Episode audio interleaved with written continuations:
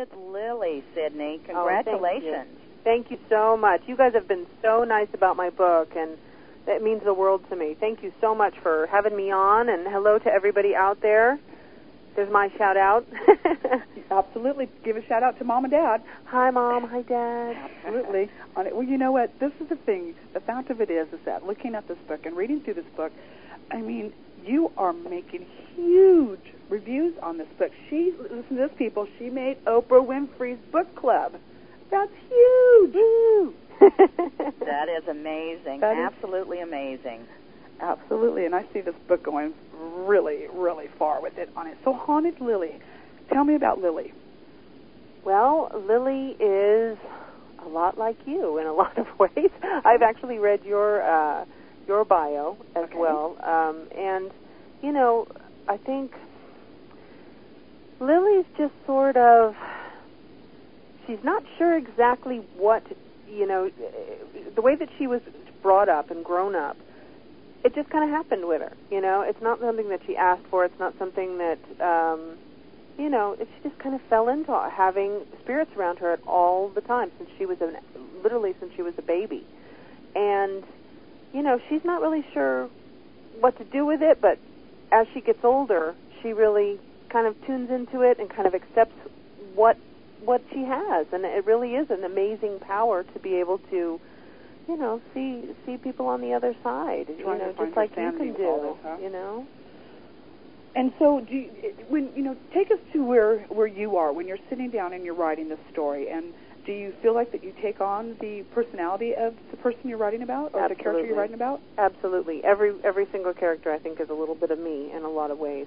Um, and they're also people that I know. You know, I sort of take I sort of take a little bit of friends and family and just people that I've met that I've found are interesting, and I use little pieces of people's personalities.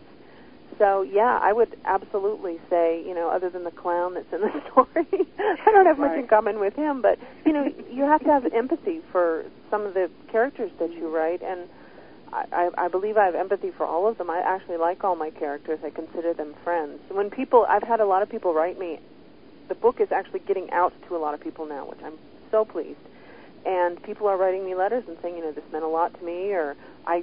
A, a lot of people have actually said they've gone through tough times, you know, of losing a, a family member or a friend, and they've read the book, and it's in a in a kind of a strange way, really sort of helped them. And um, you know, yeah, so absolutely. I, I think that a little piece of me is in each one of these characters.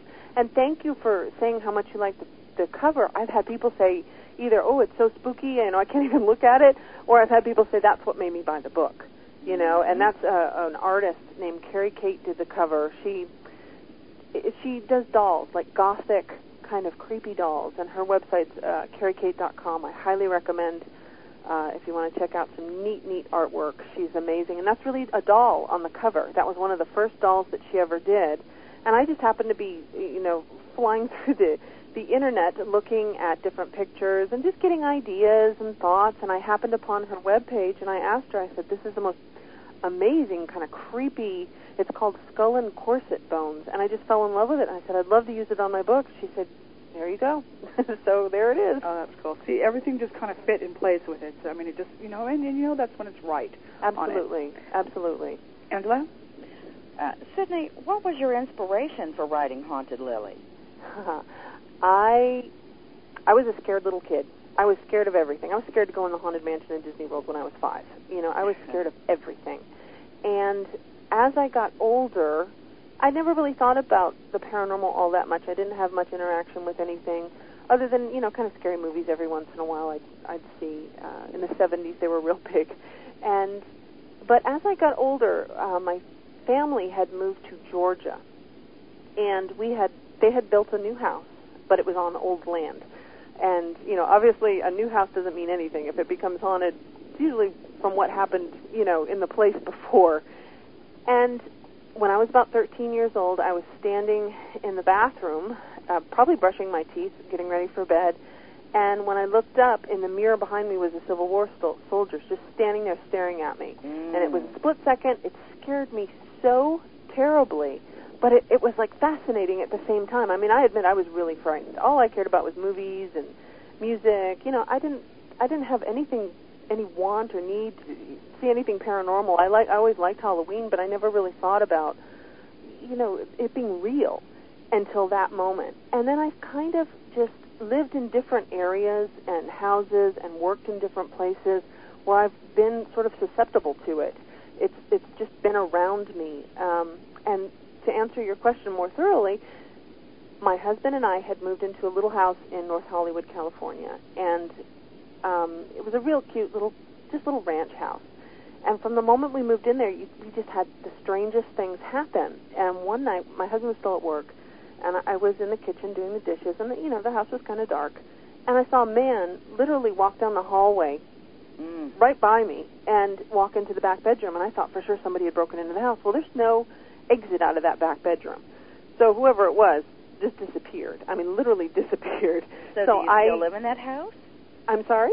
Do you still live in that No, house? we no, we don't. Um, you know, we had two dogs, and they would freak out every once in a while. But for me, seeing him actually walk through the house really was frightening. And I went and I sat out on the porch until he came home. We'd have, you know, doors slam in the middle of the night, and nothing would be, you know, strange. You'd hear footsteps. It was hardwood floors, and it was an old like ranch house. And you know, I, I loved it. You know, my husband is really not afraid of anything, but I am. I'll, I'll, admit that. I, I am sort of a chicken when it comes to certain So things. So you prefer to write about it That's right. experience it. I love, you know what? I love to read about it. I love to write about it. I love to see movies and read books about it. I don't necessarily need to be to see it personally because I'm a big chicken. but on in, and in a good way, I have experienced it on several occasions. Um, and I think it's made me a better writer, you know, because I actually feel like I've, I've experienced it myself, so I, I feel like I can speak about it a little bit better. Of So- course. Well, you know, I mean, the, the fact of it is, is that you know people write about it and they watch it and listen to it, talk about it. But when it happens to you, that's a whole another Right. story. It changes you. It really it, It does change you, and the fact of it is, is that it gives you that double check of sanity. That okay, am I hallucinating? you know, but especially where you live in Hollywood. Of course, Hollywood is, is, is, is to me is very haunted, very active town, where it has you know a huge history in there. Mhm. And I wouldn't be surprised that you know for anybody who lives in Hollywood that they're not going to have something another an experience as far as paranormal or ghost. Abs- ab- you know, I worked at uh, Paramount Pictures in the 90s, and on the other side of Paramount, on the same street block, but kind of back to back to each other, is the Hollywood. It was the Hollywood Memorial Cemetery. Now it's called the Hollywood Forever Cemetery. Correct. and you would hear the stories from the security guards, who are my friends, you know, and they would tell you things that would happen at night that you just, you know, you really would freak out. To be honest, um, there there was one soundstage, it's Soundstage 19. It used to be part of Paramount. Used to be RKO Pictures, and 19 was it was Happy Days. It's been uh, when I worked there. It was Wings, the TV show Wings, and I had gone in there one night with a friend of mine. It was empty. The soundstage was completely empty. There was like one overhead light on, and he had to run back in and get a script or something. And I went with him. No big deal. We're just talking, just walking our way into the into where the sets were. And he said, "Okay, I got it." And the second that he said that, the lights went out, and you could hear somebody. They have these things called catwalks that are up above the, in the sound stages where the lighting, you know, the rigging to the lights are. And you could hear somebody walking up above there, and it was pitch, pitch black. It was so dark. But we, you know, Scary. just by seeing an exit sign, that's how we got out. But I mean, it was frightening. it was really frightening, and it's such a big, you know, echoey place, and so much had happened on, in that studio. That studio was built in 1926, so you know, a lot of history, a lot Oh, of absolutely. good things and bad things. So, That- but it was a lot of fun. fun. write a book on that. Yeah, really. Well, you know, there's the Spook Brothers that actually did a film called The Children of the Grave, and they have um, on that also too um, some EVPs from that cemetery of the children that they hear constantly, you know, um, out there that they recorded. These children ghosts that are, you know, that Really? talk and play and all this other good stuff. But it's been on the news, so I know exactly what you're talking about on that. Wow, that is you know that uh, that cemetery is amazing. I don't. We live in Florida now, my husband and I, but that the people that took over that cemetery have done the neatest things with it. They have they play movies at night in the cemetery, and there's all these famous people buried all you know around there, and they have they have Dia de los Muertos, and they have a big party in the cemetery, and it's not anything you know sacrilegious or anything. It's just it's nice, you know. It's actually a very peaceful place. I used to go and have lunch in there all the time because it was safe. You know, in the middle of Hollywood, to be able to go and just drive your car in somewhere and sit and have your lunch, and it was peaceful and pretty and that's where I had lunch. so, so Sydney, what you're saying is that you can have lunch in the cemetery, and they also host parties or mm-hmm. and play movies in it. Yes, at night they play. They'll, they'll even they even advertise it, and I know friends of mine that still live there. They they go and see movies. They put on the sides of the mausoleums. They'll actually take an old projection and play Valentino's movies, and Valentino is buried, or he's in a wall in a wall crypt in oh uh, wow. in that cemetery. I think it's so neat. You know, it's just. I think it's okay. I don't think there's anything wrong with that. I think it's. So I wonder fun. if it's to entertain the, the the living or if it's Or to entertain the dead. the dead. Maybe both, right? Maybe both. Ooh, Ooh, yes. careful on it. You know, I want to comment on on a part of the book which is which is the nightmare ball, where it says here on I'm going to put on page 55, it creeps and it crawls and it eats you alive. You are cord- cordially invited to honor guest of our deeply departed host, Lillian. Is it Dufresne? Dufresne. Dufresne. Dufresne. Run, don't walk, and save yourself. You know, and it's on All Halloween. And you know, and you go on to describe this invitation that goes out on here on it. Tell us about the nightmare ball. Um, that's actually a real invitation to one of my old Halloween parties.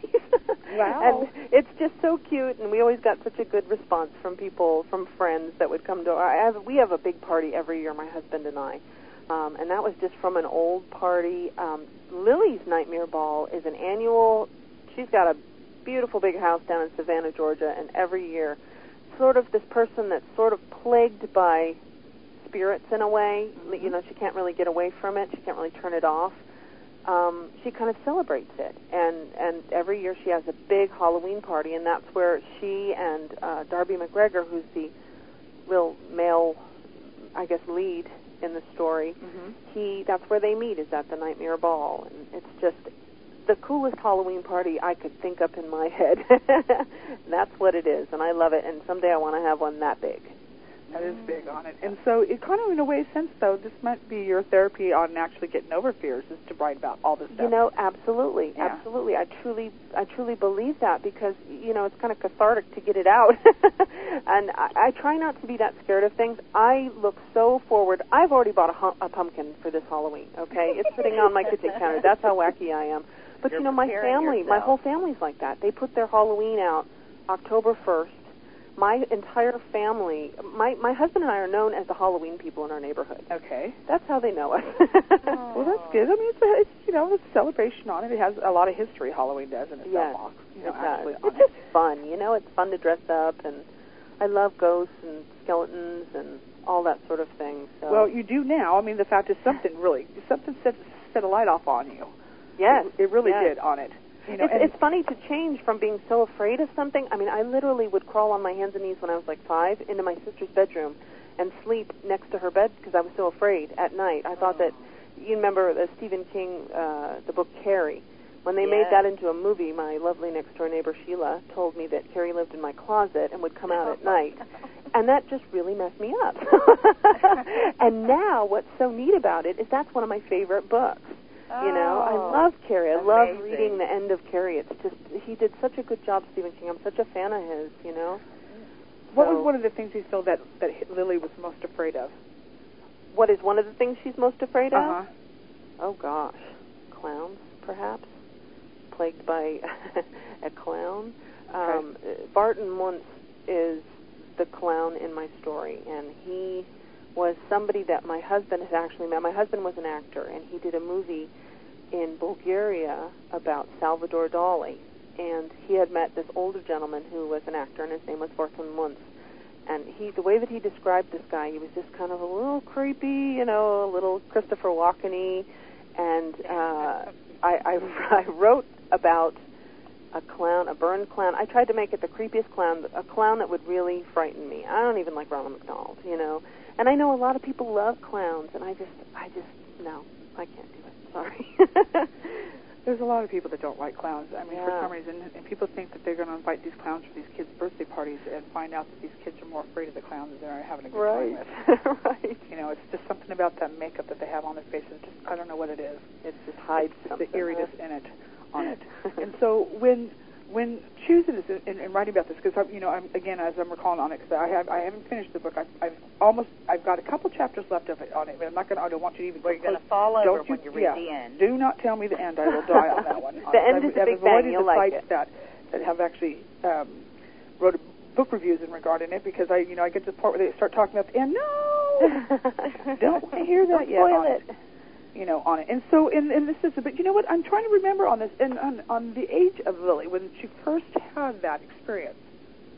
Um, well, she's been having it really since she was born, but uh, the first time that she sees the clown, uh, you know, I don't think I ever really said in the first book. The Okay. second book, because it's it's in a series called The Ghost Memoirs.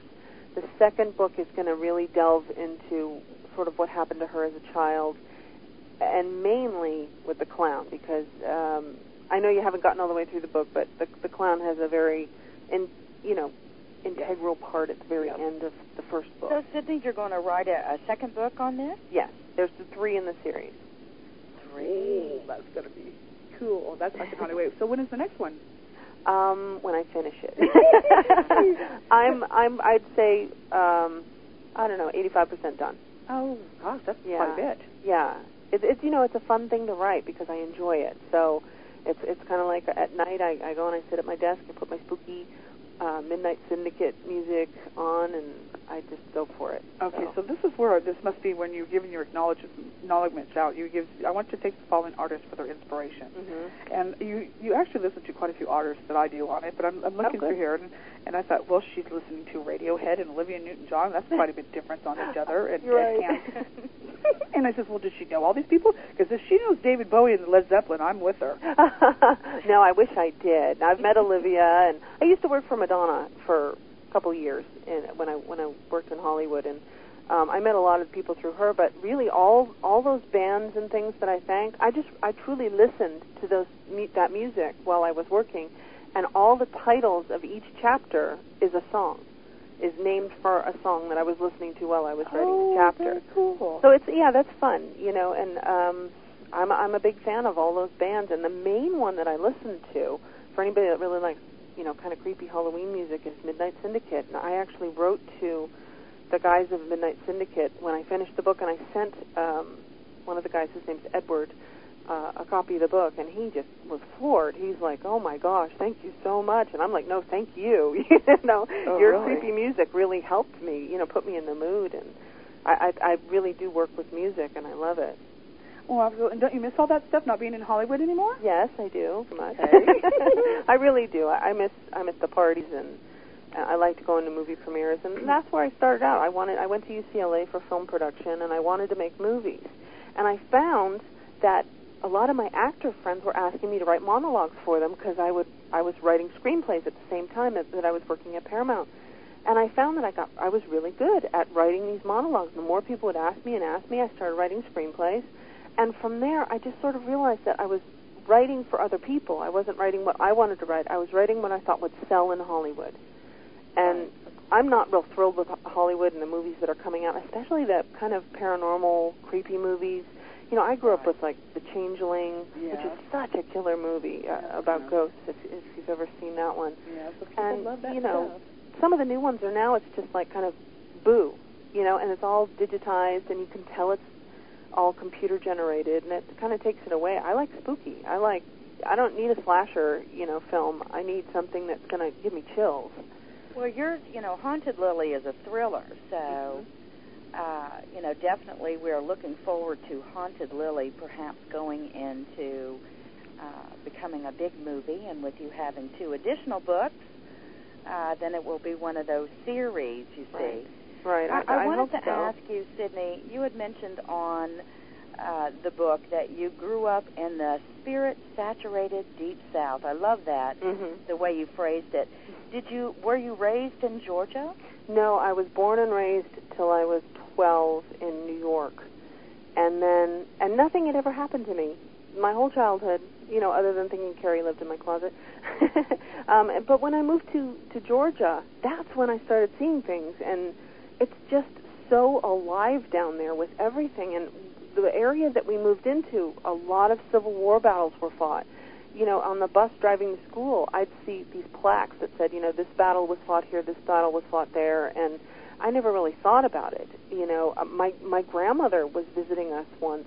Um, and in the middle of the night, we heard her wake up. She was in my sister's room, she was, who was off at college at the time, and my grandmother saying, "What do you want? What do you want?" And my mother and I came running into the room where she was sleeping, and she's sitting up in bed, pointing to the corner, saying, "Who are you? What do you want?"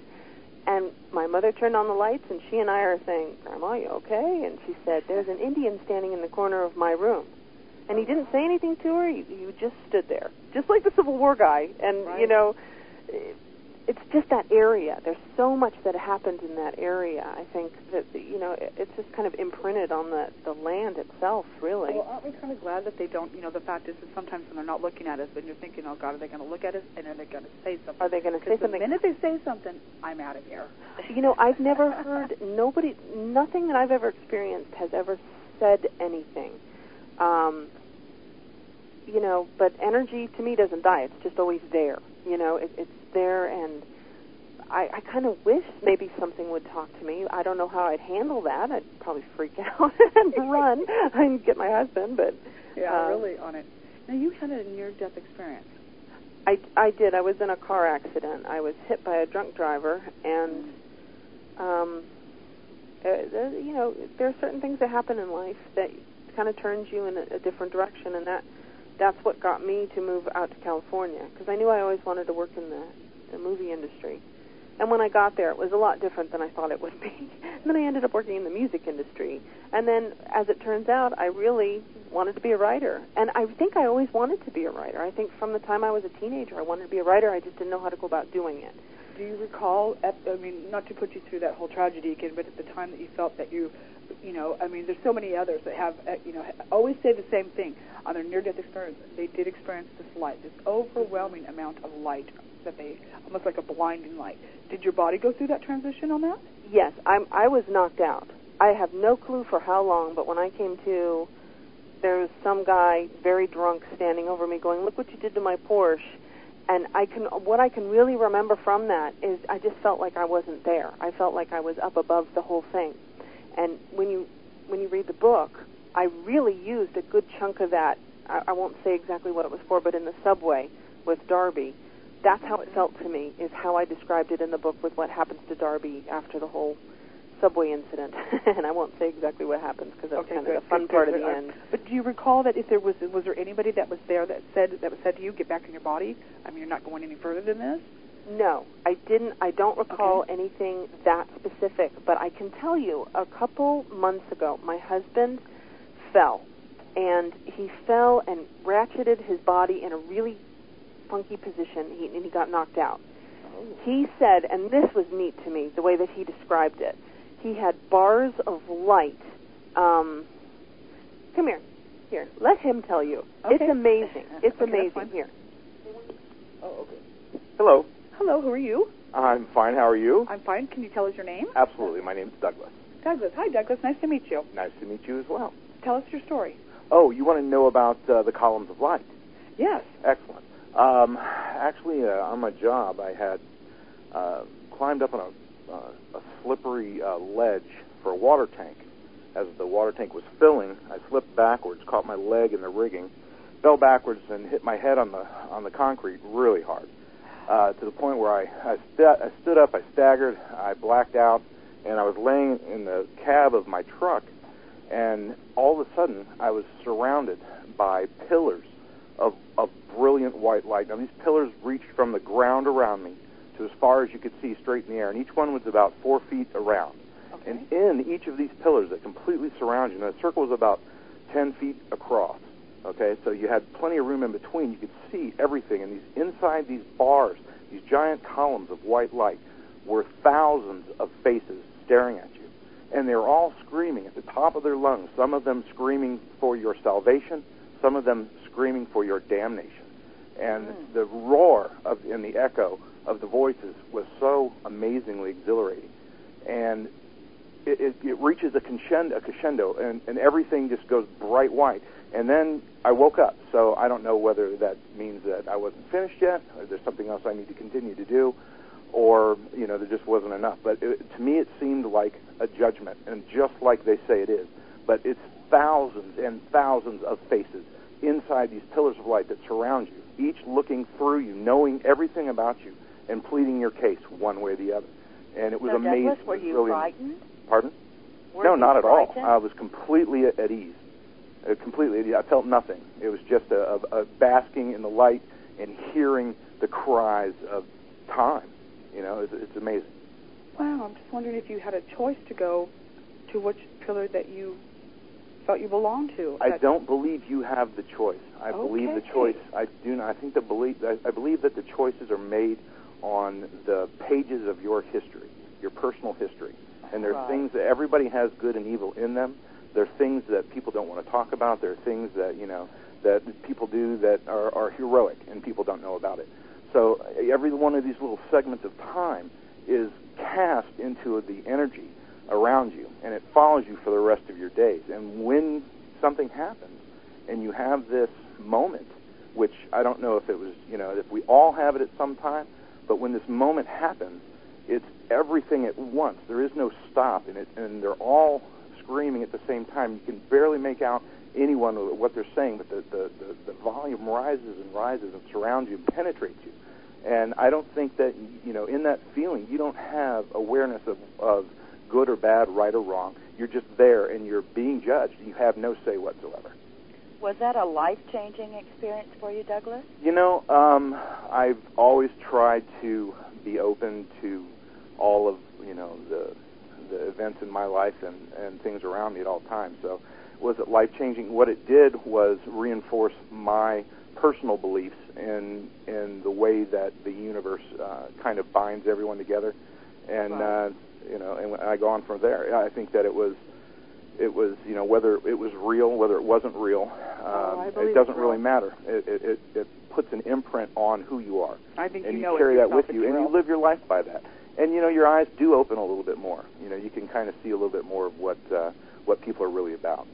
Oh, absolutely. Or what to expect when you're getting on the other side in some aspect of it too. I mean, it's it's it's whether it's a life changing, you know, event that happened, but it's definitely left, like you said, an imprint on your memory that is something you'll never forget. Absolutely not, because you you you see. I mean, you know, I, I saw you know faces of of uh, you know grandparents and friends long gone in, in those in those columns, but also people that you know weren't from this time. You know, I mean, it was it was like they've been there forever, and they continue to be there. And I don't know if everyone gets the chance to be in the pillars or if it's certain people, but um, uh, it was it was a unforgettable experience. Absolutely. One of wow, many. Great story. I, I I've heard no one explain that deeply on that. Really, absolutely great story. Well, you kind of have to witness it for yourself, and that's my, you know, I, I, I've, you know, given myself the opportunity to really expand the way I think about things when they happen to me. I look at them kind of more analytical than emotional. You know, whether you're whether it triggers your fear, whether it triggers your anger, whether it tr- triggers your love. It, if you look at it just as what exactly is happening right now, you can you, you take in a lot more when you when you shed the fear. You, Yeah. you know what I'm saying? Yeah. When you shed the fear, more can come to you, and that's basically what binds everybody to to their everyday grind is the fear, the fear of any kind of realization whatsoever. Oh, as an empath, I'm getting that sensation of you hitting that payment, and I can feel my teeth hitting together on it with stars, Oh, absolutely. Ooh, hitting my head. That impact. I mean, we're talking heavy impact here. Oh, and when you when you when you go out that way, everything is black. Everything is completely black, and it's almost like you're you're floating or flowing. Uh, it's like a rocking motion, and then that's when the, the the columns hit you, and that's all you see. You don't see anything around you. You don't see, you know, I didn't see the truck. I didn't see the tank. I didn't see the beautiful water. I saw nothing but the columns. No matter where you looked, all the way around, going on forever, with the faces staring That- through the columns down at that you. was a bright, close brilliant. call. Pardon? That was a close call. It was, it was, but you know, there's a you know, there's a reason. So, I, I continue on. Well, we're glad that you're still so I'm going to give you back to my wife Thank now. you so Thank much. you that for was a talking. great story. Thank you, Douglas. All right. There was your guest for another guest for the evening. That was, well, that was a treat. Thank you so much. You know, you, that was you know, it was story. just when it happened with him. The weirdest thing was, and I call him every once in a while when he's at work. I'm at home, but for whatever reason, that day I called him. He had the cell phone with with him, and I I just happened to call him right when he came out of it, and I said, "What happened?" And he said, "I just died," and he came back. You know what I'm Said saying? what? And I I just he just died. yeah, like he knew it from that moment, and you know we ended up going to the hospital that night, and he was okay, but it was I think it really shook him in a lot of ways, and he he hears things. He's not in tune with it. I don't think he completely understands it, but he says it, it constantly sounds like he's got a radio playing, and people are talking to him, but he can't quite tune it all in. Oh, So yeah. he's trying to he's working on that. Well, You know, I'm sort of glad I don't have that because It's not uncommon, you know, the fact is whether you have a tragic accident or, or a, a very um, harsh, somebody in your family or a loved one died or something, you know, anything in tragedy that at magnitude, sometimes to kick open your gifts. And it could be that that's the fact is what it's doing is it kicked in his gift. Oh, that could be. opening him Absolutely could be. I never thought about it that way. That's Uh-huh. really oh, interesting. absolutely. I, I can testify about that one. I know for firsthand that uh, and mine kicked open after the death of my mom. Um, Really? but it just, in the same sense, though, too, it's just, uh, you know, knowing, or, you know, he's got a, a step ahead of everything. He's understanding some part of it. Mm-hmm. And He uh, wants to too. He's open to it. You know, he's he's not afraid of it. Like I would be more a little more, you know, frightened of it. I'm trying not to be. I really want to be open to it, but I've seen things that I guess when I was younger, because I saw them when I was younger, they've kind of imprinted, and I I, I do admit to being a little uh, frightened, and I don't want to be. You know, because Well, I think it sounds like there's a future book regarding Douglas's experience. Oh, You know. yeah, it, it could be absolutely. And so you visited the Queen Mary. Of please, please, that is my own stomping ground. I was so lucky when I lived in California. I had a lot of friends, and one of my friends was a tour guide when Disney owned the Queen Mary. Okay. It was called, uh, they called it, I guess, I think the Ghost Tour. Mm-hmm. And they actually had, I never saw this, but they had it set up where you go into a room and things would happen. And then when it went back to just being the Queen Mary, they still have a ghost tour, which is great, and it's fun and everything. But my friend Kristen was one of the tour guides. So we would go at 1, 2 o'clock in the morning, and Miss Kristen would take us into the bowels of the ship. She would take us everywhere. She knew every little passage, and let me tell you, frightening. Oh my gosh, it was wonderful. You know, as, as creepy as it is to be down where nobody else is in the, into the engine room and where all these things have happened, the end of my book, um, the pool at the end of my book, that's all I'll say. That is the pool from the Queen Mary. Okay. Without so a doubt. It is Before Peter James was the, um, before he took on the job as being the residential kind of psychic ghost tour. Was she there before? I think, or there she must have been been there before Peter James was there. You know what? I, that's a good question. Um, I would imagine. I you know I can't remember exact years, but I've seen all those interviews with him and him going into. That's so neat that you bring that up because I've seen that was what got me going on the pool of that ship. It's amazing that pool and the the vortex that's in the changing rooms and you know in the book I've written all that and it's mainly from hearing him speak because he was just so eloquent about everything. I would have loved to have met him. I would. I know he's been on your show, correct? He has. He has. he He's was amazing, right? He was just- now has passed. He's, I know. I know. I, it's, I would have loved to have met him. You know, there's a certain people that I just think he would have been neat to meet. He was he was a very great guy, very neat guy on him on it and stuff. But you know, what interests me on in fact is that everybody says that you know regarding the Queen Mary, and and what's sad about it on too for many years Disney had all of the records of the Queen Mary, and would not you know let anybody else access them, and so you know it was hard to document. The fact is is that we- they had the the crew list, and um, finally they were willing to give up some of it so that way the you know when Peter James was doing uh, revealing what ghosts were on there and, and coming up with their names and stuff, finally they were able to get a hold of the crew list and um, verify that indeed that ghost is on that ship. I mean, there would be he would there was no way for him to know what Right. the names of these you know crew members were or passengers that were on the ship at the time. So that was um you know finally you know and, and not many people knew that Disney actually owned the ship for a while. Right. I didn't know until I had gone, um, you know, with my friend, and she, like I said, she just knew it back and forth. And oh, neat place, neat. I I can't recommend it anymore. And I know that now, just from seeing it on on the computer, you can go to Ghosts and Legends of the Queen Mary, and they actually have a webcam in there.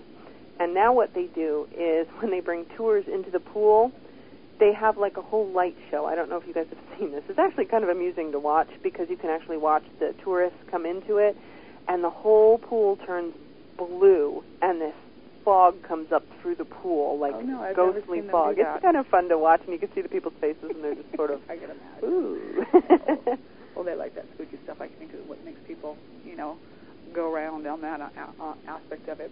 hmm And so, you know, for we, Angela, let's give out Sydney's website because the fact is we didn't do that. Well, yet. I was. You must be psychic. I'm sorry.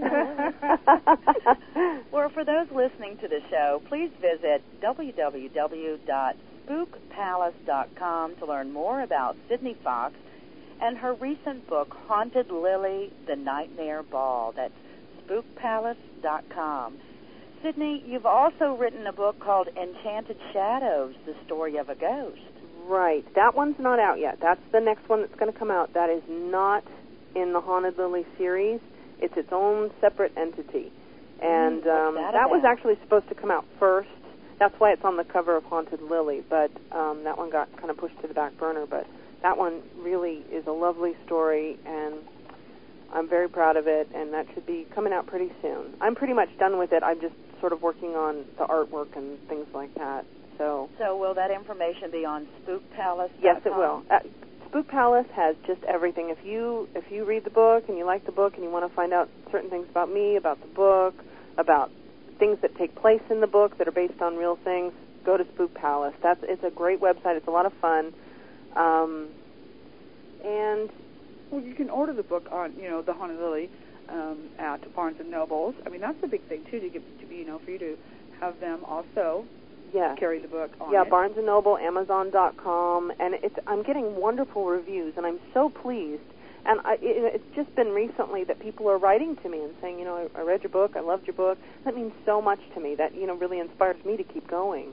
You know, keep writing every day. Oh, absolutely. Well, you have a fan on on on you know when you when you when you meet when you uh, you know the boards on on OprahWinfrey.com here on it. just, you know, Yeah, I mean, you I- have you this know, one I- person here who is just um, I mean just loves loves loves the book. I mean, she really you know writes a lot of reviews in regarding it. In fact, I don't want to read her stuff because I'm afraid that she's going to go to the end of it on it. But you know, that's that. Like I said, when I seen that and I seen the other reviews, I thought, you know, this is what you can do for your for your authors, the people that you you know you read their books. Is go in and take the time to write a review. Right. You know, I, I highly, highly, highly.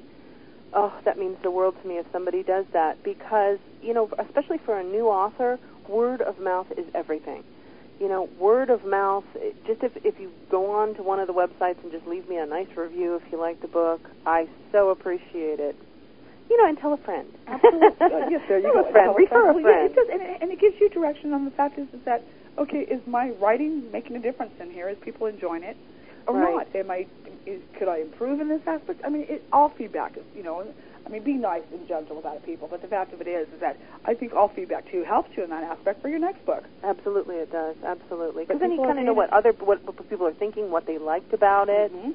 You know and i haven't gotten one negative response about anything in my book so i'm so pleased. You know that means so much to me. So, Sydney, any book signings coming up?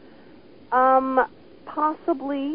Uh there there's a big horror convention in about going to but i've got nothing in stone yet. But when i do i will i will put it on the website and uh i would love i would love to meet some people and Well, uh, absolutely. Whether you go, you know, out of out of state to do this, or whether you're in your own local bookstores, Right. libraries, and everything else on this, you know, this is how you promote your book. And Absolutely. yeah, I just I just went in the other day. I talked to my local Barnes and Noble, and uh, with Halloween coming up, they you know they want it because of what it is, and it is in the spooky genre, but it really is just a, a story with a supernatural twist. You know, it really is a good story in itself.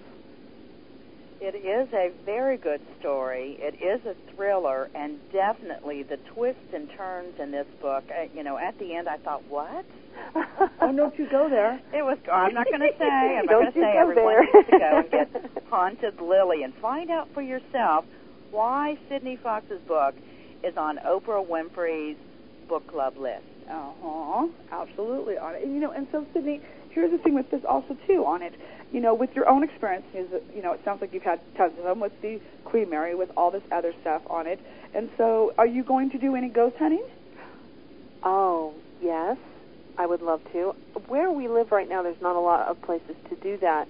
Um, as far as you know, I've gone into there's a local cemetery here that my sister and I went into one night with a digital camera and got Okay. some orbs. But I really want to go to the my husband and I want to go to the big ones. You know, in Europe, I want to go to castles and I really want to to do it properly. When I was a when I was younger, when I was in my 20s and living in California, I really I was in so many areas that were haunted, hotels, I mean, you name it. I always kind of put myself into places, you know, like the Winchester, the Queen Mary, Paramount in Yeah. itself, the Roosevelt Hotel in Hollywood.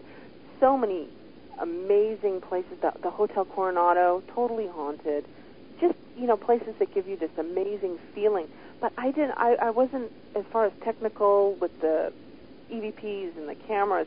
Now I am. Now I now I know a lot more, and I, that's why I want to go back to a lot of the places that I originally went to, where I just got more feelings than actual evidence. And so, you're not afraid that something might follow you home? No, I'm not. Okay. I've, I, you know, I've been to the haunted mansion at Disney World, and nothing's followed me home yet. So, Okay. I'm Well, okay. yeah, no animated character, at least, anyways. Yeah. a little bit different from the graveyard with shadow people and all these other good stuff that are out there on Yeah. it to the haunted mansion that's in, at Disneyland on it on it. even though they say the haunted mansions are are um, actually haunted um I know there's been reports the one in I've never been to one in Florida but I know the one in in Anaheim California has had a lot of reports that they've had some ghost sightings in there and people go in there and actually dump their ashes Yes. Yeah, that's that is true. My friend Donna's brother used to work on the Haunted Mansion at Disneyland, and a woman's uh, son had died, and that was his, all-time, all-time, all-time favorite ride. And when he died, she asked first if she could take the ashes and put them in the the cemetery, and they said no. You know, just you can't do that. so she just went on the ride and just dumped them out. and dumped them out yep, that's true. That smokes. is very true. And the Well, one Cindy, here we in have Florida, they they virtual say they auditorium on paltalk.com, and one of our uh, visitors in the virtual auditorium said that you should come to New Orleans. I would love to come to New Orleans. I w- is that is that an invitation uh, yeah from that person? Because I need a place to stay, and I'll be putting my husband up and our dogs. no, yes, absolutely. I would love to come to New Orleans. It, It has always been a dream of mine. I, I am a huge Anne Rice fan as well. I love the old buildings. I have heard so much about New Orleans, and yes, I want to go. Well, So whoever Anne wrote Rice that, thank you. I'll in be your, at your house in your tomorrow. territory in Florida, but I have been to Anne Rice's uh, party Oh, the Memnoch Ball. and it is uh, it is unique. I have to tell you that. Wow, that is another thing that I really based the Nightmare Ball on is is her Memnoch Ball. That's true. How about that? Oh, you're and lucky. she does have a feast of All Saints uh, Day, uh, November one as well. wow. no is, so what is that about that's where they do something with the bones Well, you know, they- uh, Sa- All Saints Day is a Catholic, uh, you know, a Catholic religious day, but Anne Rice, being a Catholic, also, you know, takes advantage of, uh, you know, those that petition saints and recognize saints uh, from the past, and you know, bring them in their lives. But she had, uh, you know, her November first party, and it was one of the most unique parties I had ever attended. She had a lot of her characters, uh, you know, people in attendance dressed up as those characters. Uh, but people flew in from all over the world, Wow. Sydney. I would have been one of them. attend, Believe and I me, was I've heard of absolutely amazed at how elaborate Mhm. some of those costumes were, and to what extent she went to to put on this party. Oh, I would have loved to have seen it. I have a program actually. I probably bought it off of eBay or something, but it was to one of the parties, and I just oh, I would have loved to have just gone there. And I know she doesn't live there. She actually lives in Florida now. Right, right. Well, Wow. I'm sure she maintains places in New Orleans. Her So, who is your favorite author? Your your author, your inspirational writer as an author? Um, hmm, Edgar Allan Poe. I like. I like Anne Rice. I like Stephen King. Um, I like Emily Dickinson. I love Shakespeare. Um, trying to think. You know, I like J.K. Rowling. I like. I like a lot of people. We all love to be I, you know, J.K. and I read a lot of biographies. I really like hearing how people became who they are. You know, whether it be Benjamin Franklin or Marilyn Monroe. I love reading it all. So. Now, you know, with Stephen King, wouldn't that be nice just to have him? Just you know, you know, I've been following him for years. It's not so much that I am his number one fan. I have a I have a sister that is trying to get him to autograph a book, and I'll tell you, forget it. Oh, is it really difficult? Absolutely, I imagine so. absolutely. Well, I'm uh, going to say, as a psychic, Sydney, that you probably will be meeting Stephen King in the near future. Oh, oh, please! I would love it. I would. That man has meant a lot to me. You know, from having Carrie living in my closet when I was five, it has meant a lot to me, and I would love to talk to the man. That would be Well, neat. you know, be jealous on that aspect. I do have a book from Sydney Fox called The Haunted Lily, The Nightmare Ball that has a nice autograph inside of it. So I am blessed for this. Will you hang on to that? 'Cause Absolutely. that might be worth a lot of money hey, you know what? It is. It will be on it, you know, and I'm not going to say the fact of it is it's not an eBay item. No, it's not. It was given to you right by the author herself. Yes, it was. And, uh, we are both blessed. On Angela and I both blessed on that aspect of it. We love it, and we can hardly wait until we get the other copies of your book and bring it back on again. Absolutely. And So now that we have, you know, excuse my French, de-virginized you as a radio show guest, yes. we're looking forward to you having many other guest appearances on radio shows. You've been a great guest, and the fact is, we're, I have to say, I'm very proud of your writing. It is, it's just fantastic. Well, thank you, Tuesday, Angela. Thank you guys so much for having me on. You have said so many nice things about my work. I, I can't tell you how much I appreciate it. And for everybody that's listening out there, go buy Haunted Lily and let me know what you think. I'd love to hear. Absolutely. And thank you, thank your you, thank you, Douglas. girls. You've been Thank- lovely. Oh, you're welcome. Thank, thank you, Douglas, too, for um, you know sharing your story with us. That was an amazing story. I, on I will. I will let him know. Oh, wonderful. Thank you. Talk to you soon, Sydney. Okay, guys. Have a good night. Bye bye. Thank you, Bye bye. Bye bye. Well, Angela, we have a couple, just a couple short minutes left before we bring on our next guest, Cal Orey, who has written the book "The Man Who Predicts Earthquakes." And this, you know, this is absolutely amazing how this woman is actually coming up and being, I mean, 100% on her predictions with earthquakes. I mean, God knows that if a person who could predict these, which it's been so unsuccessful with all the other technology we've had in this world to predict earthquakes, how many lives are going to be saved? And the fact Well- is, is that these earthquakes are being predicted. Oh, absolutely. You know, I uh, know of a couple of psychics that do predict earthquakes, and they talk about it being felt in the physical body. Tuesday, let me ask you, with you being out in California, do you not uh, get any sort of signs just before it happens? 15 minutes beforehand, Angela. That's all I've ever been able to to, to receive on it. Um, and then it's just that I have to say it's a very uneasy feeling. It almost feels like the anxiety just just runs through my body on it. I find myself um, very antsy, anxiety in regarding it. If I'm sleeping, I I always wake up just just like it's almost like a an alarming way that I wake up because I'm sitting straight up and um, and, and not really understanding why I woke up out of my sleep um, so fast. And um, it, it's always been within like 15 minutes, and it starts rumbling. But I've always had that same anxiety where I felt that something's wrong, and you're not sure what it is. And and even the animals, the pacing of the animals that they're you know they they start getting up, they start walking away, they almost crouch down like they're trying to duck from something that's going to fall on them. You know but this is inconsistent. It's, it's whether when sometimes when you start noticing how you feel before something like this this is something that is just it's not even with the earth. To me an earthquake radiates through even the universe. I mean it's just you know and really to pay attention how did i feel? You know wh- what kind of you know am i hearing any sounds you know and, and cal orey will go through this on on what she actually experiences before these earthquakes but i'll tell you the person who can tune into this and really concentrate on how they feel beforehand and, and can associate it with the warning of earthquakes is amazing. Well, we're looking forward to having uh, Cal Orey on in the second hour, and we've enjoyed our first hour with Sydney Fox, author of Haunted Lily. If you would like to check out Haunted Lily, go to spookpalace.com or visit the portaltalkradio.com website for more information. Oh, absolutely. And you can also, you know, if you, you don't remember that, just go to www.sydneyfox.com, and that will bring you also to her um, site. Yeah, she was an amazing guest. Guest. I, you know, the fact is, I really wish her well, and I wish her much success in all her writing.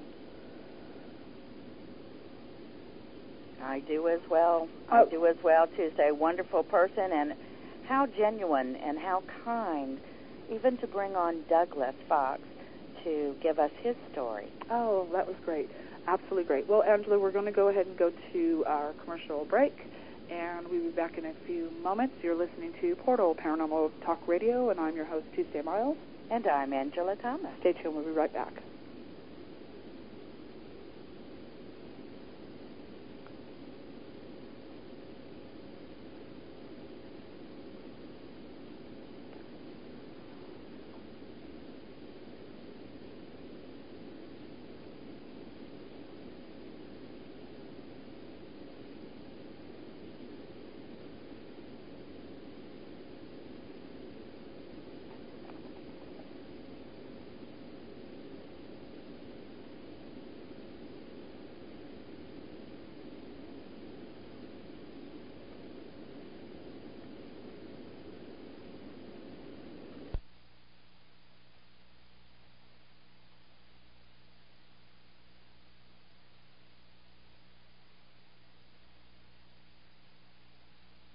Go back on, Cal.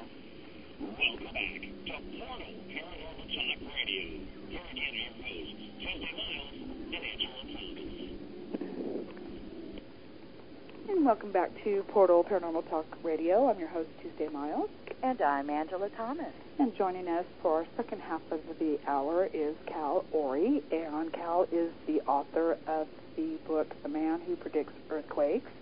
And, you know, Angela, we were saying this earlier that the fact of it is, is that how many lives are being saved by predictions, and by the fact is, is that if if somebody could honestly tune in to these disasters, to whether you know, and I know that Cal does more than just earthquakes, but the fact of it is, is that how many people's lives are going to be saved from this?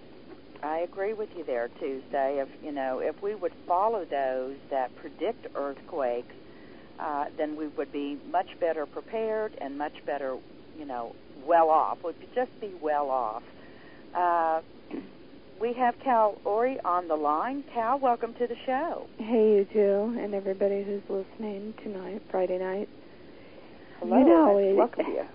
It, it, it just amazing book here on it, and and the fact of it is, is that you know, I mean, how hard it is, how hard is it though on this Cal to get people to take you seriously on this? That's what I was just going to say. Um, it's growing, but it's a niche group. You know, I'm an author of many books, and the vinegar and olive oil books, people buy into that around the world. You know, we've sold foreign rights to 15 countries. But do people buy into this? And there's earthquakes all around the world. I mean, deadly earthquakes. Do they buy into the earthquake book? No, not as much. Um, the reason, because humans and pets, we are not 100% reliable. We're not perfect. But then again, you know, the weatherman isn't perfect. With the hurricanes, I'm impressed. They are good. They are they're very good. But I live in Tahoe. You know, when they predict a snowstorm, I would think of snowboarders behind the you know scenes hoping for snow because so many times it just doesn't pan out. Um, it's double standard. So you know, people that predict earthquakes, I'm just one of hundreds, hundreds, thousands. Um, we're taken, we're not really taken seriously that much, but it's getting better. It's getting better.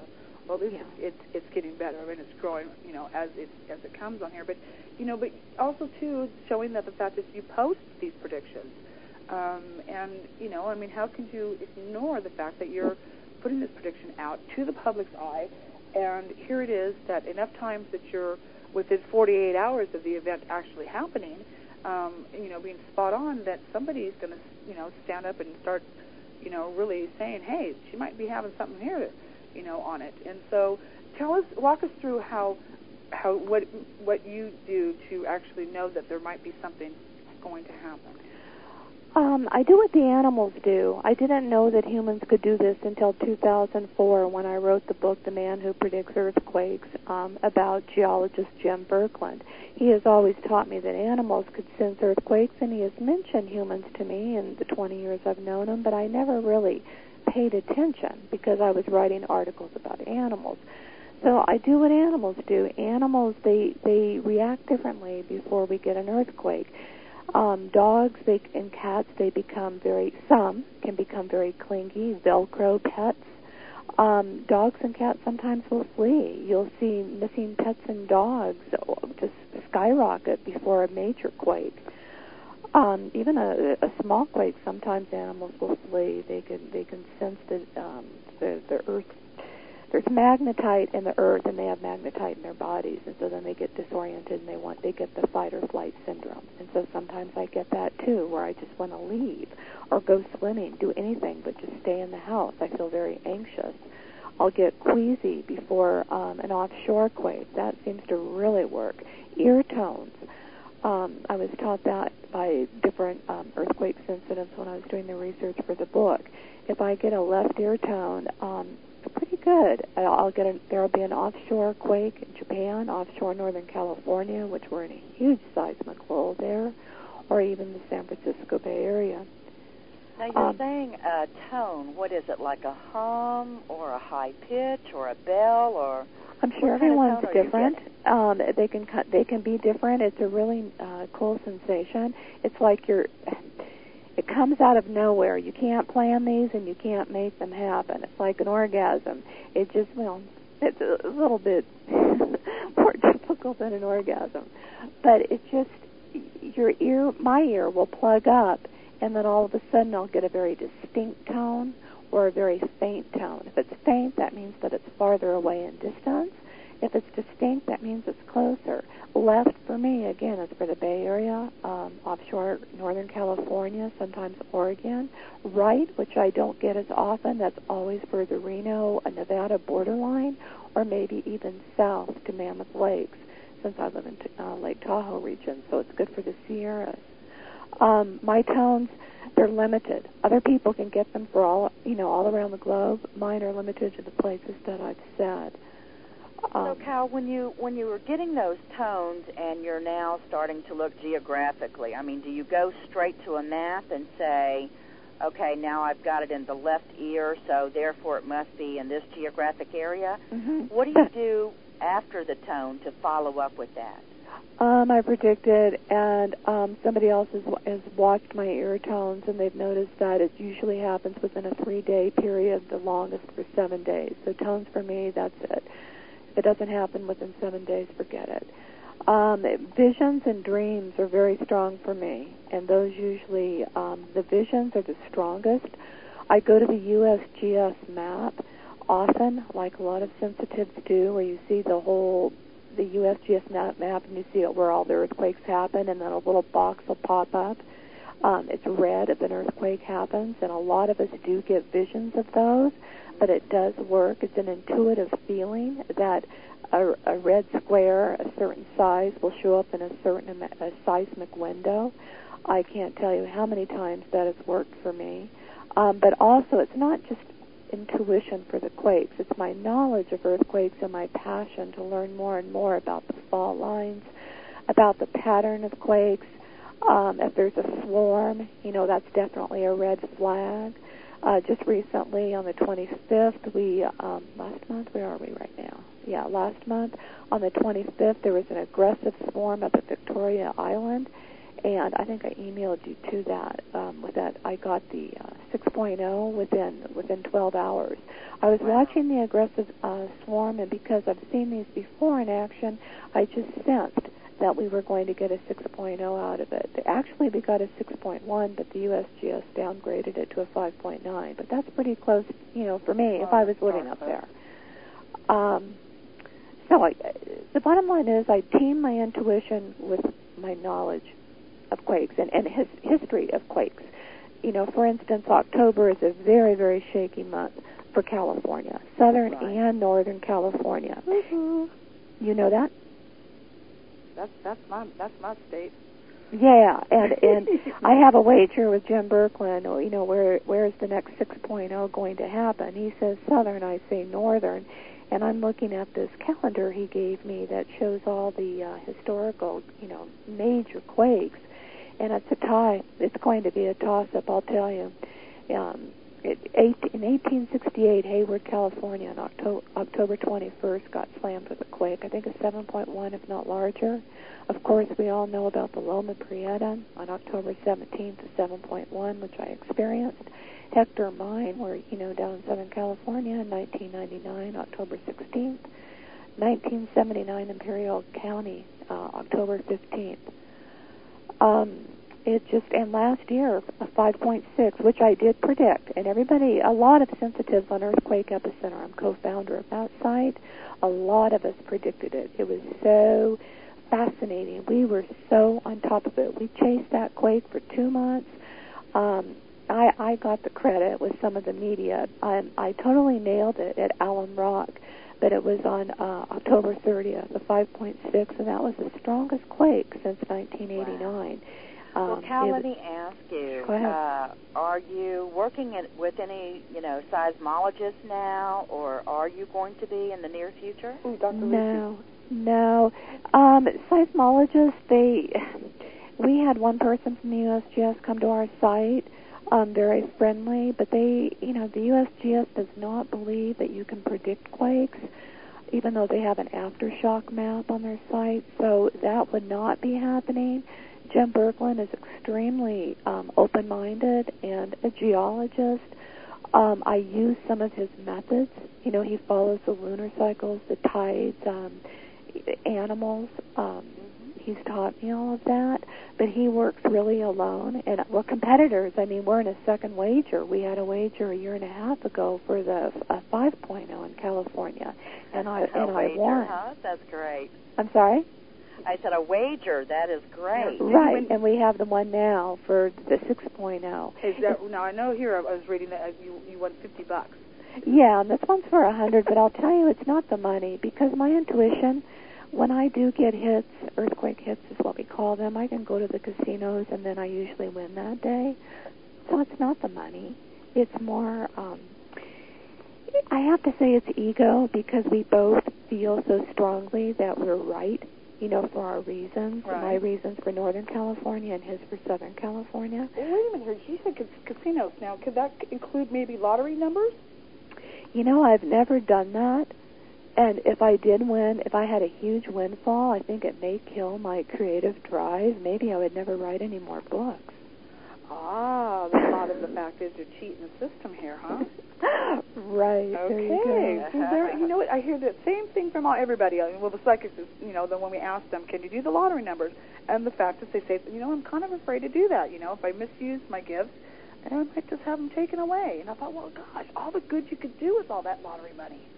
That's true. all the good true. you can do about it on it. So, you know, I have this in, and I'm not sure who wrote this, but I know that it says here on it, I have criticized her in the past for keeping them small and sending her predictions to her own email where others could not see them. However, this time she posted this on my site on June 26th and called for a 5 point M off the coast of NorCal with a window of only 48 hours, which has no more than a 1 in 50 chance of being right, followed by a 3.6 M on June 23rd.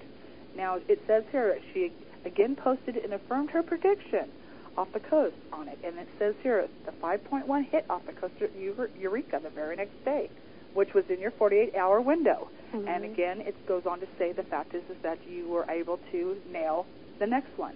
And so, um, I mean, And that was written by Jim Berkland, who is now my rival because we have this wager going on, so we're competitive. How funny is that? Well, Um, you know, I mean, and, and and here's that flip side of it, though, Cal, because the fact is is that don't you want to be wrong? You know, that's funny you say that because other talk show hosts have asked me that question. It's not like I'm sitting and my brother makes fun of me like how evil can I be, you know. Uh, he'll hear me scream when I when I get a hit like a 5.0 when we had a we had our swarm up here in Reno, Nevada and I felt it. It got me out of bed and I called Jim Berkland at midnight. I got my quake. I got my quake and it's really an adrenaline rush. It's not like, "Oh wow, you know, 10,000 people are dead. Oh how cool." It's not it's that's not how I think.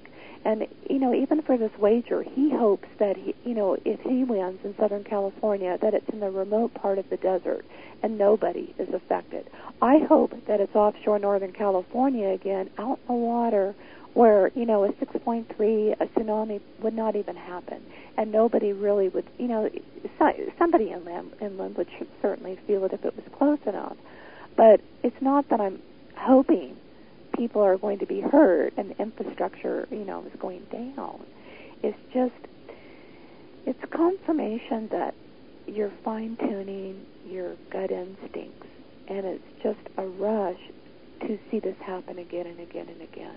And oh, you can oh, use it absolutely. for good But then again, then you, you see all these. Let's say, for instance, that something that you did predict caused a lot of deaths, a lot of deaths, and you think to yourself, okay, you know, what am I really being? Why am I being shown this? Why am I tuning my gifts in for this? What am I supposed to do about this? to warn people that will listen and I, I have I have helped people that um like during the Reno the Reno storm people were very scared because there was hundreds and hundreds and thousands of quakes there and nobody knew if there was going to be a major or a great quake and so I did get a lot of people emailing me you know asking me questions like I'm some magic guru but uh, but then it was my mission to tell them you know nobody can predict the exact time even though we've done it on occasion. But then it was my my time to tell them just get prepared. So, and that's what Jim Berkland and I are doing too. We're heightening awareness that yes, if you live in you know shaky country, and so many of us do, not just California, it's really good to know what to do. And so many people are not prepared. There's people out there that still think you run, you know, like right now, if we got a 6.0 so many people would think run for the doorway. You're not supposed to do that anymore. You know, that was 20 years ago. Even the USGS tells us you do not do that. You, you drop and cover or go underneath a sturdy desk. Um, people don't have, you know, um, first aid kits. People don't have plans what to do with with their pets if they're not home and if a major or great quake happens. Look what happened to the Indian Ocean earthquake. People didn't even know what to do when the water receded. So what we're really Right, doing is heightening awareness. and didn't even recognize that that's what was going on. I know, and that's scary. Well, I'm sure a lot of people You know, did, and, then the What's the chances of that ever happening? I mean, in my lifetime of being here, uh, something some age, that the fact is, is that I would have never have known that if tsunami hit, the characteristics of what happens beforehand, what the ocean does. I would I would have looked at it with, okay, the world's ending. That's what I would have thought. Something's going wrong here. But to think that that was going to come afterwards, and it's the education wasn't out there for that, and the, and the people who were in that area either. But with the earthquakes now, knowing that, see the you know me living in California, you living in California, you know, um, understand what earthquakes are. But still, for a person who is not experiencing earthquakes, there's that panic that goes right away into that person. And what do you do on it? I'm used to it now. Now I know what to do. I'm prepared. It's stupid if you don't. You get be given the warnings on it. You know, it's natural instinct, though. I don't want to say to panic, but right now, if we both, if a 6.0 hit either of us, you know, our heart would race. It's just, it's human in, instinct. But even though your heart's going to race, it's good to know what to do rather than not know what to do. And so, you know, we're teaching people to be proactive rather than just be afraid. Like when I was 16, that's when I really realized, hey, you know, I live in the Bay Area. You know, I'm surrounded by fault lines, Hayward, Calaveras, San Andreas. Um, there was books out that California was going to fall into the sea, and I, I was freaked out. I had a, a teacher that called me Earthquake Annie and made fun of me. I didn't have people to talk to about this, and now it's it's great because there are people like me that can predict earthquakes, can sense this stuff, and we don't make fun of each other. Right, Donna. And now you just made up a point I want to make. Let's say that you do put a prediction out for something that is, you know, in a in a very large magnitude, and people start listening to the to what your predictions are going to be and prepare for them, and it doesn't happen, and they go out and change all these things because the fact is is that you made this prediction and they have seen your predictions in the past.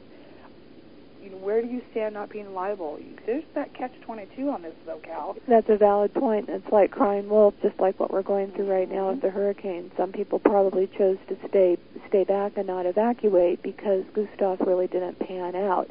And I'll tell you from, you know, I, I did evacuate the Angora fire and it was involuntary. I was two and a half miles from where it was mandatory. Um, and it is, it's a hardship to evacuate. You know, it costs money, it's stressful, and then when you go to the place where you go to, I went to a hotel with my pets, that's stressful, and then you don't know what's going to happen. Um, it's stressful.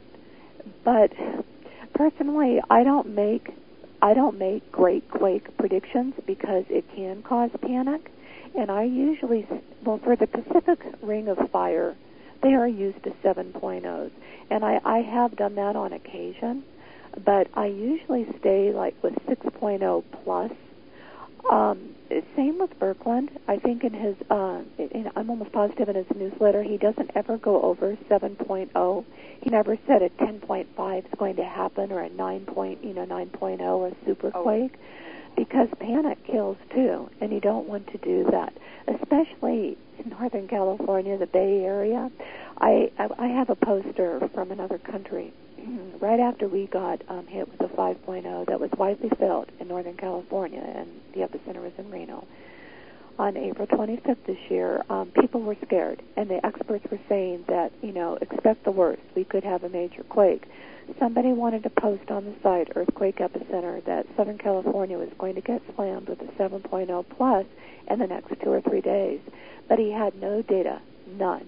I, I, I deleted it, and I told him why because we didn't need to cause panic when we had enough panic up here. He had no data. I mean, it was ridiculous. But if he had tons of data, I mean, let's say, you know, in the in the newspaper there was 60 dogs missing, and they just skyrocketed, you know, from the past week, and there was 50 cats missing, and if it was um, the full moon, the, it was the day of the full moon, and the tides were really extreme, and there was earthquake clouds, and if all the sensitives were having dreams, and you know, if you just keep building and building and building, if there were, if there was a swarm and if the microquakes were turning into minor quakes and getting stronger and stronger, then I would say go ahead and post it. Um, but I don't know about the magnitude. I don't like to have people do great magnitudes on our site because I don't think that's responsible. And I'll tell you, Christian, it is very difficult to predict a quake and give an exact time, an exact date, an exact magnitude. Clarissa Bernhardt did it. She's a visionary that I respect. She did it for a Thanksgiving quake, but it was just a moderate quake, I think a 5.0 or something in the Bay Area back in the 70s. Jim Berkland did it with the 7.1, the Loma Prieta quake. He said it would happen during the World Series, but he didn't say what time, you know, at 504, but he was darn close. So, Cal, is there any uh, predictions on earthquakes that you can share with us now? Um, a lot of us, including me, believe that San Francisco Bay Area is overdue. It is so, so due. They just had a 4.0 a few days ago, and it was widely felt. Um, Alamo was it was near Alamo, the epicenter. The East Bay, Hayward. Well, it was. Was it? What was it near? Was it near the Calaveras fault line? As I want to say, yeah, it was near the Calaveras fault line and a new fault line. They're overdue, and I, I just a lot of us are sensing the San Francisco Bay Area quake. You could go on to a lot of sites like Earthquake Epicenter, and there's so many of us saying that it's going to happen this month. The def- I have a predict- prediction out for the San Francisco Bay Area. I think it's 5.0 to, to 6.0 plus by October 31st. That's a long window. But because I read to you about how October is such a shaky month, I wanted to cover myself. Mm-hmm. Um, it could well, happen. I think it's very difficult to be able to say uh, each and every time that it's going to happen on this date. Uh, you know, particularly, um, it's it's better to give a time frame. It Quite is, honestly, but with it allows with the, people to prepare. True, but with the Alum Rock quake, I nailed it because there was so much data. Um, it was just that we were getting a pattern of quakes in the East Bay, in the South Bay. they were just continuing. It wouldn't stop. Um, animals were acting strange. My dogs were getting very clingy and restless. My cat was pacing. There were just so many signs, just like with the Reno quake. And when I get lots of signs, then I can give a, a smaller window. Um, but you know, I looked at the animals today in the San Francisco Bay Area, and they went down again. Um, we do have a full moon coming. That 4.0 didn't have that many aftershocks, but it was strongly felt, and it's certainly overdue. It wouldn't shock me. Well, Cal, you know, we have a virtual auditorium on paltalk.com, and one of our visitors in the virtual auditorium is asking, what about the fault line near New York City? Right, there was just on a new there was a new study that was just out about that, how New York City isn't as safe as they think it is. Um, we actually have that uh, right on the uh, website. At, just ask the person, suggest they go to earthquakeepicenter.com, and right on the top, they can just click on that and they can find out everything they want to know about New York City. But they are in danger too of a major quake. That just came out about a month ago. Well, Cal, let me ask you something. I uh, I do predictions myself, and from time to time I might do earthquakes or you know flooding or whatever the natural disaster is. I keep getting a lot about Alaska. Do you get anything on that? Definitely on coast to coast. Back, gosh, in January was it was George Noory. I told him that Alaska would get a quake that would affect the west coast, meaning tsunami. Alaska is volcanic. The Aleutian Islands continues to get swarms. Um, it's overdue. It's known to have great earthquakes. I mean, you know, in 1964 it had a great quake. It wouldn't surprise me, but I said it would happen this year. How many months do we have left? We have four months left. I would say there's still a chance. Time is running out. Um, it would not shock me at all, though, if Alaska did have um, like a 7.0 plus, and that could cause a tsunami. It would definitely make right. the tsunami and that's report what I'm getting on it too, Cal. To tell you the truth, but I am not, uh, you know, a you know, I don't focus exclusively on natural disasters, but I'm so glad that you do focus a lot on uh, earthquakes because I do feel it's very important. Cal, do you put your predictions uh, on the website for people to be able to go to the calorey.com site? I do. I lost the shy girl thing that when you read what you when you read that earlier, what Berkland said, how I used to email my predictions to myself. I did it because I didn't have enough confidence and I didn't want to be embarrassed. But then after I started getting hits again and again and again, um, I realized I just I didn't care. I just feel that my track record's good enough to go ahead and uh, make my predictions. And again, like I say, I never say super quake's going to happen. Oh my God, Right. you know, I play it down, and I and I like to use the word. You know, there's a potential. This could happen. It irks me when I see some of my fellow earthquake friends, rivals, when they say it's definitely going to happen at 12 p.m. tonight. You know, that's that's not going to happen. It just it's not.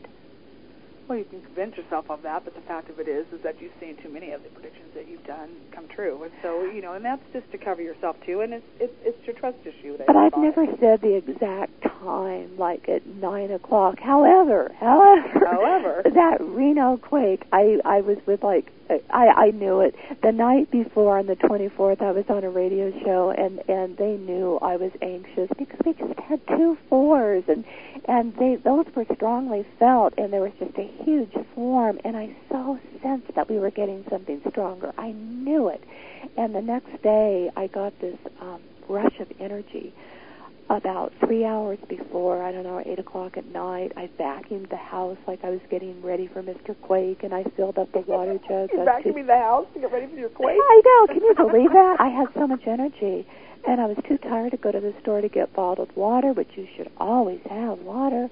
But I filled up a bunch of plastic jugs of water for the pets in case you know, in case it was really, really strong. And then I was just wiped out, and I went to bed, and um, it woke me up, and that's when I called Berkeley and said I got my quake. But I really, you know, that was probably one of the closest I came to in the Alum Rock quake. And again, it's just um, it's really exhilarating when that happens. It's like, and again, remember, I don't, I don't, you know, all right, people are going to die and all that stuff. It's just, it's, it's really a rush to predict something. Just like gambling, when you win, it's the same thing. It's just to know that you have this gift, this power. Right. Even just a royalty check, I can sense that my editor is going to send me a, you know, a memo. You know, um, Japan just bought, you know, foreign rights to this book. I can sense positive things too. It's not always, you know, disasters.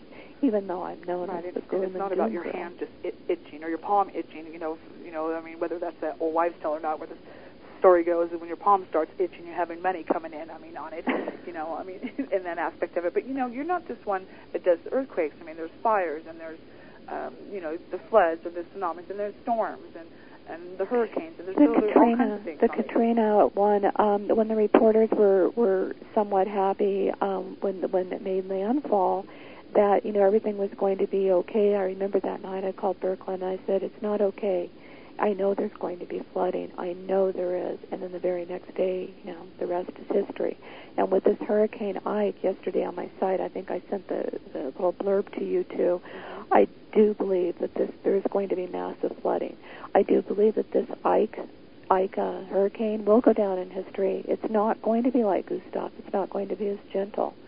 Um, I'm on edge because there's nothing I can do about it. Um, and that and that that's what's scary too. You know, with the earthquake earthquake predictions, I don't know. Yeah, Earth, well, earthquakes can be deadly too.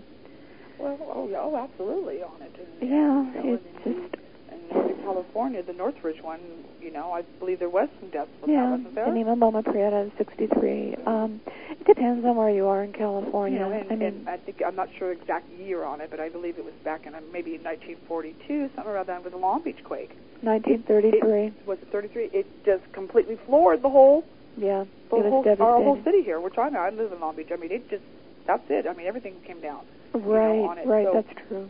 We, we, but then again, we do get a lot of fives and our sixes. Um, there's damage, but usually not deaths with with our sixes. I was in the 6.2 Morgan Hill earthquake in 1984. I was living in Santa Cruz Mountains. Now that was very frightening. There was damage, but I don't think anyone died. Maybe there was a heart attack.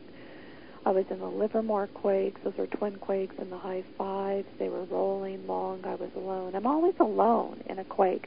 I don't know what that means. I've never been in a crowd of people, and I wouldn't want that. I've never been with a with a, a mate, a friend. I'm always alone. Isn't that strange? Hmm, that is. You know, I, I mean, know. I'm always with my animals, though. But you know, Cal, you're not just you know. I mean, you have the book "The Man Who Predicts Earthquakes," but you know that that's just one of your books that you have written. I mean, you have the healing powers of vinegar. You have the healing powers of olive oil that you've written. I mean, the um, going down here, of course, "The Man Who Predicts Earthquakes," "The Sky Is Falling," and you co-wrote that with uh, Mark DeBow. Is it DeBow? Yeah, that really didn't take off. But you know, there's one that I just love that we all thought was going to be a bestseller. It's by my main publisher, Kensington, with the olive oil and the vinegar. It just didn't do as well as we anticipated, but I love it because I used my in- intuition for it. I channeled into my dog and cat, and it's called 202 Pets Peeves. Cats and dogs speak out on pesky human behavior. And it's it's tongue in cheek, but it's informative. And I break it in half. You know, 101 peeves that cats have, what you know, things that we do that bug them, and then 101 things for dogs that things we do that bug them. Um, actually, it did well on AOL. It made the AOL homepage, and it got 600,000 hits in one year. No they kept kidding. putting it up Wow. again and Well, again. see, you ought to offer it to veterinarians and to uh, PetSmart and all these other places. You I know, I probably sell didn't- millions then. Yeah, you know, I probably didn't market as much as olive oil and vinegar. People really, um, they believe in that stuff, and it's actually led to the book I'm writing now, The Healing Powers of Chocolate. And everybody loves Oh, chocolate. You know, but that's not all. I mean, you have the cancer, the essential guide to natural pet care. No willpower, no problem. You do. I mean, doctor's orders that you just said. The carbohydrate levers. Um, you You're know, exhausting me. You're Uh, exhausting me. I, I've got a couple pages here of books that you know you keep yourself busy. You a know, lot of work.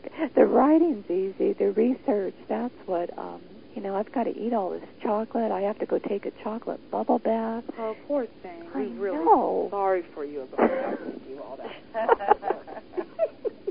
you know, I mean, and you and, and I was talking with with Cal the other day regarding it, and you know of the fact that she's doing all this stuff with the chocolate, and you know, and then you get these one companies that don't want to send the chocolate to her to do know. this research. I'm thinking, what a bunch of cheapies, you know? I I mean, who would not want to, you know? And she was complaining, I'm sitting here eating all this chocolate, and I said, oh, you poor thing.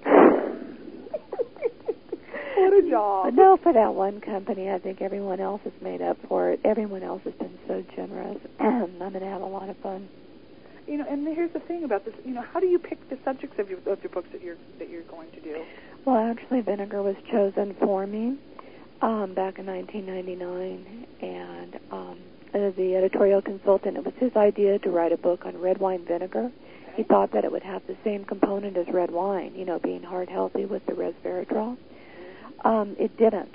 I did have a scientist. I put him to work, and he said there was trace elements of it, but not not like red wine. So what I did, I got creative. I said, okay, let's go with the Mediterranean diet, you know, and include olive oil and and, and whole grains, fruits, vegetables, fish, and vinegar. Um, and so all the all of these books, the the healing powers of olive oil, the healing powers of vinegar, and the healing powers of chocolate, they have an underlying theme of the heart healthy Mediterranean diet, which does work to keep you heart healthy, keep you lean, keep you it can help you fight off cancer and tons of home cures. Even chocolate has Well, home give cures. us one home cure that vinegar would help with a person. Um, you know, it really um, bothered me this morning or yesterday. I, I I watched this YouTube with the doctor. He was um, debunking myths of vinegar and olive oil, and he so didn't know what he was talking about. He stood up there in the YouTube and he said, "Olive oil um, for ear infections? No way." I I I disagree. Now, if you have a really bad earache, yeah, go to your doctor. Get antibiotics. You know, you can't fight an infection.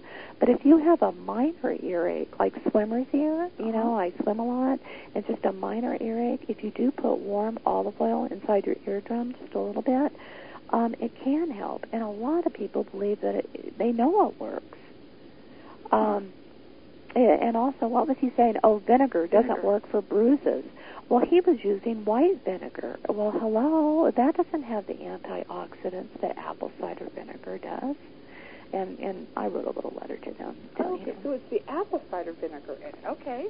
it has absolutely. tons of really helpful uh, ingredients, just just like olive oil. Lots and lots of antioxidants. But apple cider vinegar has potassium, which can help you keep keep you heart healthy, help you lose weight. It's the acetic acid that helps you burn fat.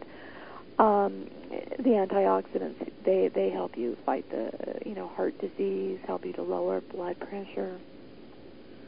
If people only knew how to do this the holistic ways instead of doing this the you know the chemical way as far as you know taking the medication. And although not to say that that doesn't work also, but Sometimes in conjunction, you have to do it. Um, like my dog with his nose, I thought apple cider vinegar would heal his nose woe, but it didn't because it turned out when I just had his nose operated on that there was a deep infection inside the nose. There's no way that apple cider vinegar could cure that. Right. You know, it had to be cleaned out by by the vet. And same with people. I'm not saying that apple cider vinegar is going to save the day, but with a healthy diet like the Mediterranean diet and exercise and using the home cures, it definitely can work for so many things. Hmm. I had a, Surprised a you said like you know more people didn't you know because I would think that this day and age, people are actually looking for more of a healthy way to keep your body fit and healthy and not a chemical way as far as what. Well, especially during the economic times, we're, we're going through hard times. Health insurance is very expensive, and so even if you haven't, which I do, you know, you want to practice a healthy lifestyle and an, a natural one as most, you know, as much as, as possible. It's a lot less expensive, and again, a, a lot of these things work. For instance, um, I always tell this story because I love it. Um, a few years ago, I had a book signing to do, and I had a wart on my thumb, and it was unsightly. And I went to my dermatologist, and she wanted to cauterize it. And um, I only had a week left before the signing, and so I did not want to have a huge band-aid and go through the pain. And she said that it, it'd have to be cauterized twice because it was a very deep wart. And she freaked me out. I just left. I, I copped an attitude and I left. And I went home, and you know what I did? I really, really did. I used Patricia Bragg. She she actually endorsed the book on the cover of the second edition. I used her vinegar, her natural vinegar. You can get it at the grocery store, your health food store, and I put it straight on topically onto my thumb about five or six times a day. And I swear, I swear, in one week it was totally gone, totally gone. Wow. And I did the same thing with the plantar wart on my foot that I picked up from swimming a few years back. That one took two weeks, and that that was painful. I have to tell you, it, it, it was painful doing that. I mean, it's the acid in it in apple cider vinegar, and it did throb, but nowhere near if I had it cauterized. And I still got to go swimming. So Very true. Wow. Well, you know, I hate to go back to this real quick on it, but we do have a, have a guest in, the, in our virtual auditorium that wanted to, me to ask about Hawaii and if you had seen anything coming up for Hawaii.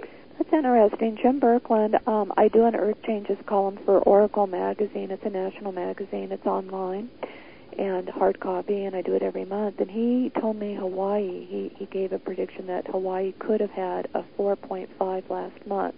It didn't, but it just did. It started getting some activity. I think it just had a 3.7. Um, because Japan just had another 6.9, we had three sixes in Indonesia the other day, and then a six in, in J- 6.9 in Japan.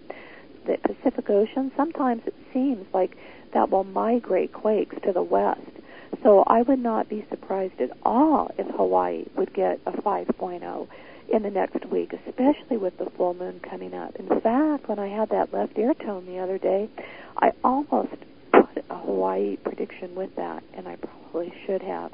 So, and Hawaii, you know, it hasn't been as active as, as it has been in the past. And, you know, it's a very seismically active state. What is it, number two or number three in the ranking? Um, it's Alaska, California, Hawaii, and Nevada. Those are the top four. So I would say there's a very good chance. Well, Carol, let me ask you a little bit about volcanoes. Do you ever get anything on volcanoes at all? You know, Charlotte King is really good for that. And um, I do live north of Mammoth Lakes, and I seem to get anxiety. This is something I've never told anybody except my best friend, and she she noted it that I seem to get. You know where your clavicle is underneath your collarbone? Mhm. Those muscles seem to tighten up if I'm stressed out or anxious. And I noticed I seem to have a problem there if there's going to be quake activity in the Sierras. And, you know, this is dormant volcanoes, and then the Mammoth, you know, they came alive in 1980. So if I get pressure there, I'm really good at predicting quakes in the Sierras, and I've got, gotten a lot of hits. Um, but physically, no. I just know going back to the Aleutian Islands, volcanic. I, it's just knowledge, but I don't get any any body cues at all. Um, I get images, word images, that Aleutian Islands, you know, Alaska, will get hit with a quake, like we mentioned earlier. But I don't get any physical symptoms for those areas. Any wise wisdom for Texas or New Orleans area that are getting hit with these hurricanes? There's going to be massive flooding, and I'll bet on it. If anybody out there in the virtual the virtual place wants to bet me, Okay, uh, email me. Email me. Go to my site calorey.com, and I will. I love to bet.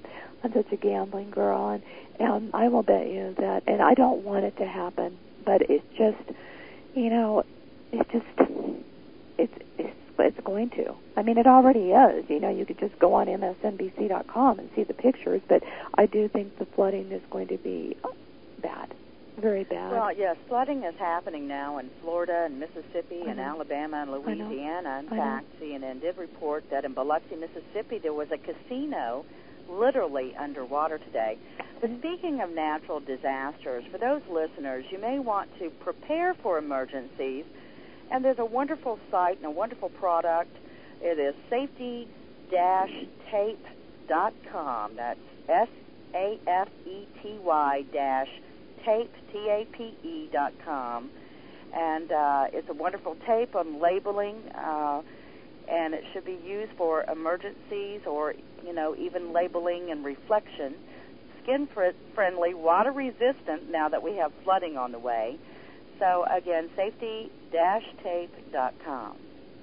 Interesting. You know, they take markers, permanent markers, and people actually write on their stomachs in case something happens.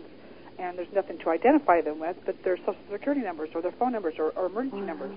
So this way, if they're knocked out or there's something happens to them, that the fact of it is, is there's a way to actually see that. And you know, I mean, he- you know, we hate going there on that route. We really you know, hate going that's that true. route. You know, there is one reason though why they a lot of people did not evacuate because didn't the governor they they kind of said don't, you know, just just stay home in Houston, hunker down because um what 3 years ago there was a mass evacuation and the problem was, you know, evacuation there was like what 123 deaths and there was less less casualties in the hurricane itself. I read there was just like 9. So if it's too late to evacuate, the gridlock is crazy, and that's why I chose to evacuate from the Angora fire. I looked at the worst case scenario. I I was a journalist covering the firestorm in Oakland. Um, oh, when was that? 1991. 1991, the Oakland firestorm, and 25 people lost their lives on a very narrow road. They were just incinerated because there was no way out, no way in. They were trapped with the fire. And I looked at the worst case scenario here in Tahoe, and it could have happened.